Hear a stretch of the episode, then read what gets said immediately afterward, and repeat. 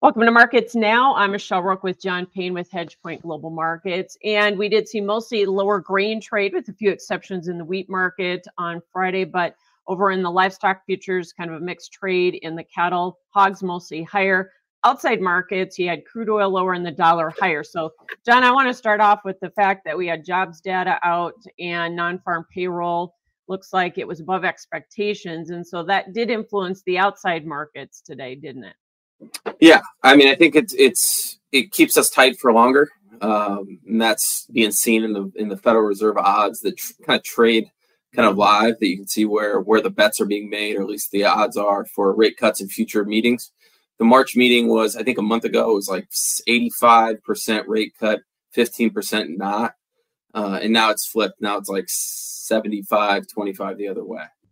So soybeans and the soybean complex lower on Friday. You had soybeans back below the twelve dollar mark. And is that all about Brazil and their, their crop?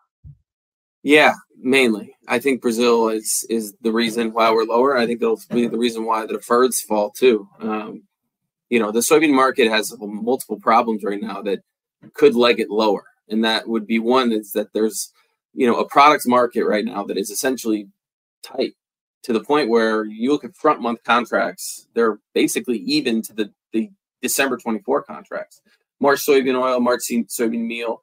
Uh, in the case of meal, there's a premium. In the case of oil, there's a discount. And so there's demand there that is being taken up. And I think it's more value uh, or the, the anticipated value of, of supply and demand in the futures is, is kind of showing up here for beans. And in reality, it's like we could see the, the market kind of for beans like we saw a trade last summer for corn, where if you recall the front month futures for July were trading at what, seven? Where they had seven dollars, six seventy, seven dollars for that longest period of time. And then when we went off, it was at sixes. And then when we went off and we went down, it was the September contract was already trading at five dollars.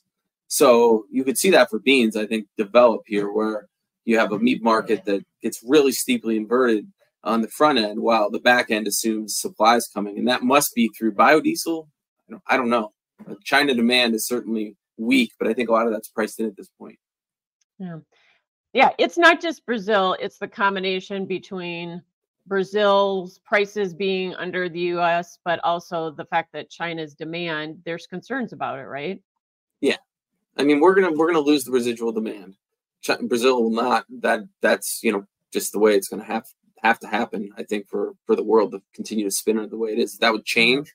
Chinese relations improve. Maybe there's reasons for the U S to become that big buyer again. But you know the, that story's out of the barn. We've lost the market share. Go look at what it was in twenty fourteen. I think it was like sixty-five percent of U S of soybeans in the world were exported from the U S. Now I think it's like a quarter, thirty percent.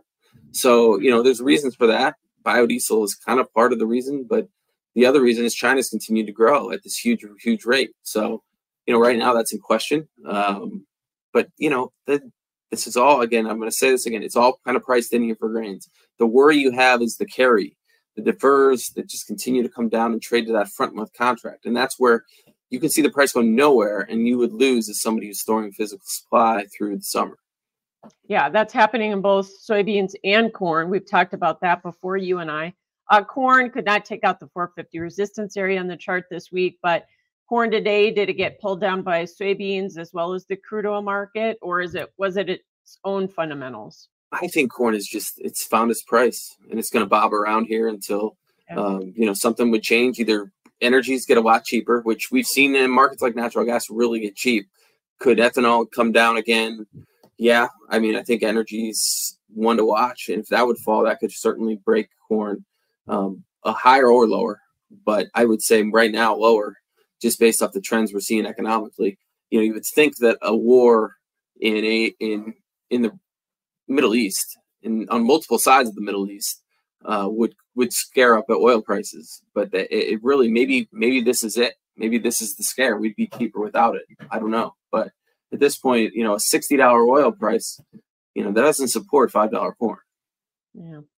What about the wheat market? Um, last week we had higher weekly closes. It looked like maybe we were trying to bottom again. And then this week, not really any definitive uh, move here. What do you think we're waiting for?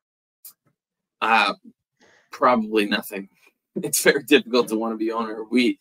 At least you're at least on the, the Chicago side, because the Chicago has this huge um, carry. That's that's the theme. If you want to put a theme on today, it's dealing with carry markets, because it's like it's not like owning stocks where you put a stock in a you know in a drawer and you can just let it sit there and it doesn't require any servicing.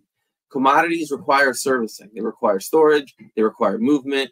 You know, those get reflected on paper too. You can't just own the paper forever. You have to roll it. And right now those roll costs, and specifically looking at, at Chicago wheat, are skyrocketing.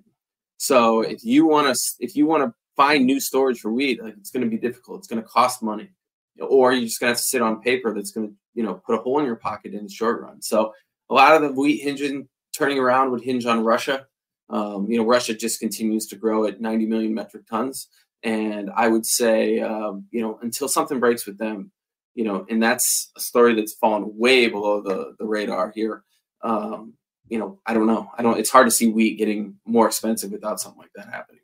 Yeah. You and I have talked about it before, though, that Russia is just basically, um, we're not competitive to them. And so that's been the main story.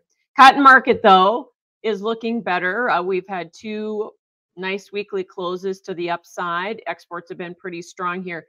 Is that market going to keep moving higher? Is it bidding for acres? You know, it's seen a nice move, especially, you know, we've seen Chinese markets rally, then the, the Shanghai exchanges really got hammered later this week, and cotton stayed firm. Cotton is, is kind of a Chinese trade. I think from the supply side, you know, the growing, it's it's it's going to be a tough thing to find acres for. Just there are new farmers to come in here. So it needs to keep prices somewhat steady, uh, because the decision can still be made to grow it. But, you know, in the long term, December, like, you get too high too quick, you're going to pull acres from from Milo, from corn, um, you know. But in the in the longer run, um, it's a tough market to want to own, you know, just given that, you know, even U S milling. I saw U S milling is like at Civil War levels, like two hundred, like two point two million bales, I think, is what we're going to mill in the United States next year. In like two thousand two, I think it was like ten million bales. So we've lost all of that domestic demand, and it's also reliant on overseas apparel. That if without a global economy booming, it's hard to see, you know, the cost of clothing going up. So cotton right now, as far as acreage estimates, what do you think? Are we going to be down again this year, or is the market going to again be able to move high enough to pull some acres back? Well, the S and P informant numbers were like ten point seven million. So, you know, I, I was working more with cotton producers five years ago. And that was when the cotton prices went bananas there for a little bit, and went uh, all the way up to, uh, we were in the dollar range. And, you know, that those days are, are, are hard to see right now. You know, the global economy doesn't look like that anymore. So I think the acreage numbers, maybe we can get above twelve million. Uh, that's where it was five years ago. Um, but it would have to come, you're talking about a million acres, maybe coming from Mile, something like that. Yeah. Cattle market, new highs for the move again here today. We had a strong week of cash, uh, the push of the cattle inventory report. But how much higher do you think we're going to go here? Are the funds going to help push this thing now? Are they going to go back long like they were when we hit the record highs in September? Well, at this point, the packing margins aren't getting better here. I mean, we're, we've we've moved very, very nicely. We came off two seventy-ish, two seventy-five-ish on the choice, and went all the way up to three hundred early this week. And we've given a lot of that back now. Um, but at this point, you know, the industry is healthy there, and it can handle these higher rates to a degree. The participants can, um, but expansion is difficult. It's so expensive. So, you know, I do say, I will say this on cattle, you know, the numbers of the herd are, are, are one thing, but the production numbers are something else to focus on. The production is up, so it's higher than it probably needs to be, uh, even given where the, the profit margins are. So that's the thing to watch here going forward.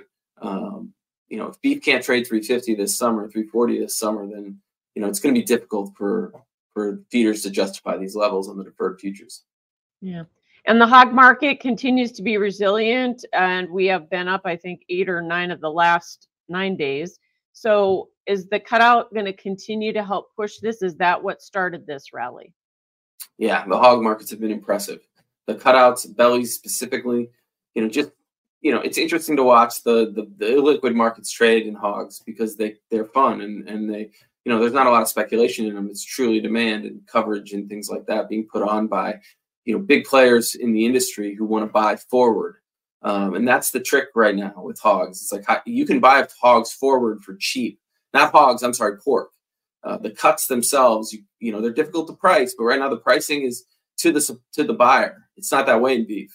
Um, so in the case of, of the cutouts, we've seen the cutout for uh, for July, for example, this year trading all the way up to one oh five. Last year, the, the high on the cash cutout in July was one twelve.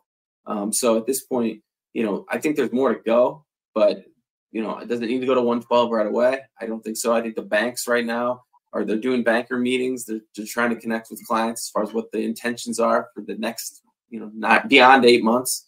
And right now you can kind of see the market doesn't know what to do here in December and October, where break-evens are right there.